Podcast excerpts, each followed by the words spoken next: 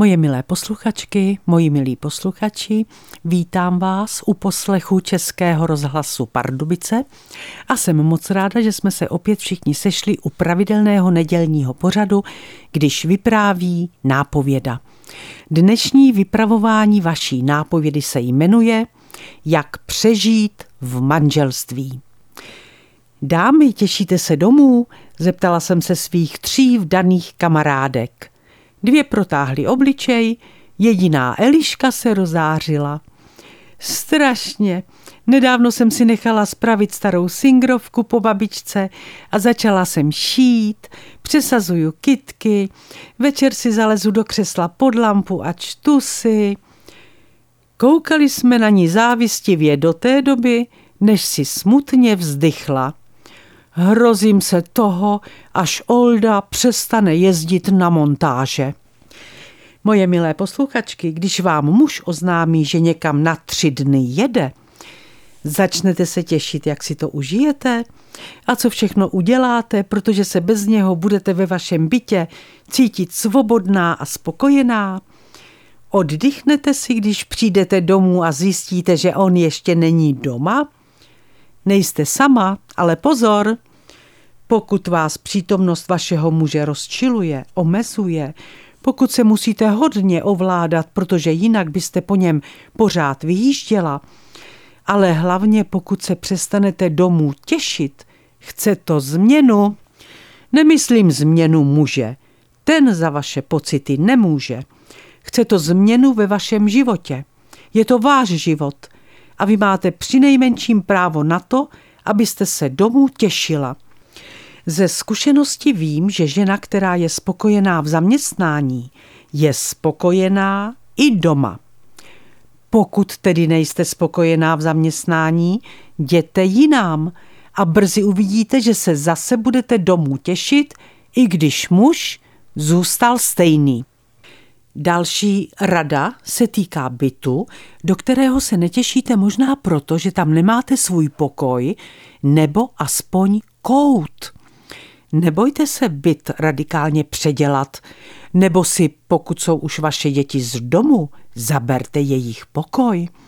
A když děti ještě doma jsou, vypřáhněte ze své každodennosti. Nepotřebují vás mít pořád za zády, nemusíte denně vařit, uklízet a z hromady nevyžehleného prádla zcela určitě nezačne válka mezi kontinenty. Naopak – stane se zázrak. Nevyžehlená hromada se bude den pod ní zmenšovat, protože si z ní rodina bude vytahovat věci, které potřebuje, dlaněmi je vyrovná a do týdne budete mít vyžehleno, aniž byste vzala žehličku do ruky. Také můžete zkusit například břišní tanec nebo hodiny tance.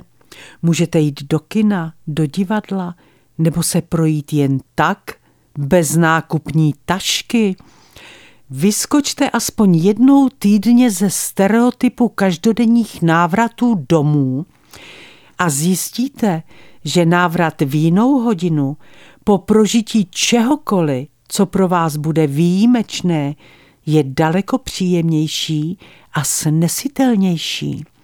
Hlavně se po návratu chovejte tak, jako byste přišla v každodenní hodinu.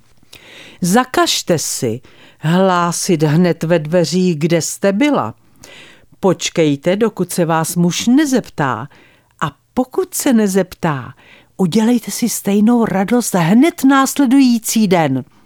To by bylo, aby se někdy nezeptal. A pokud muž doma není, nevolejte mu, kde je, kdy přijde. Nechte ho být. Převlékněte se do něčeho jiného, než co na sebe navlékáte poslední dva, tři roky.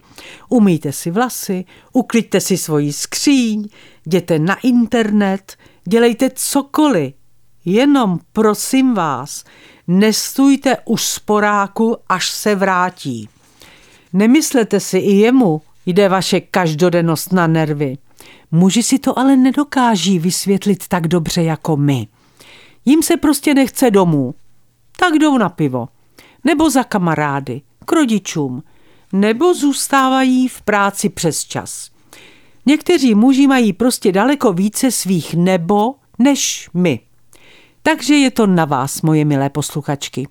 Když budete své muže překvapovat, když zničíte každodennost, která vám jde tak na nervy, že se netěšíte domů, bude dobře vám i jim. A pro vás, moji milí posluchači, mám takový malý úkol. Zkuste se hned teď své ženy zeptat, jestli je ráda, když někam na pár dnů odjedete. A věřte mi, že se vaše otázka a odpověď vaší ženy stanou příjemným zpestřením vaší každodennosti. A to je pro dnešek všechno. Moje milé posluchačky, moji milí posluchači, přeju vám všem krásný listopad. Opatrujte se a nezapomeňte za týden v neděli zase poslouchat vaší nápovědu. Vše dobré vám přeje vaše Irena Fuchsová.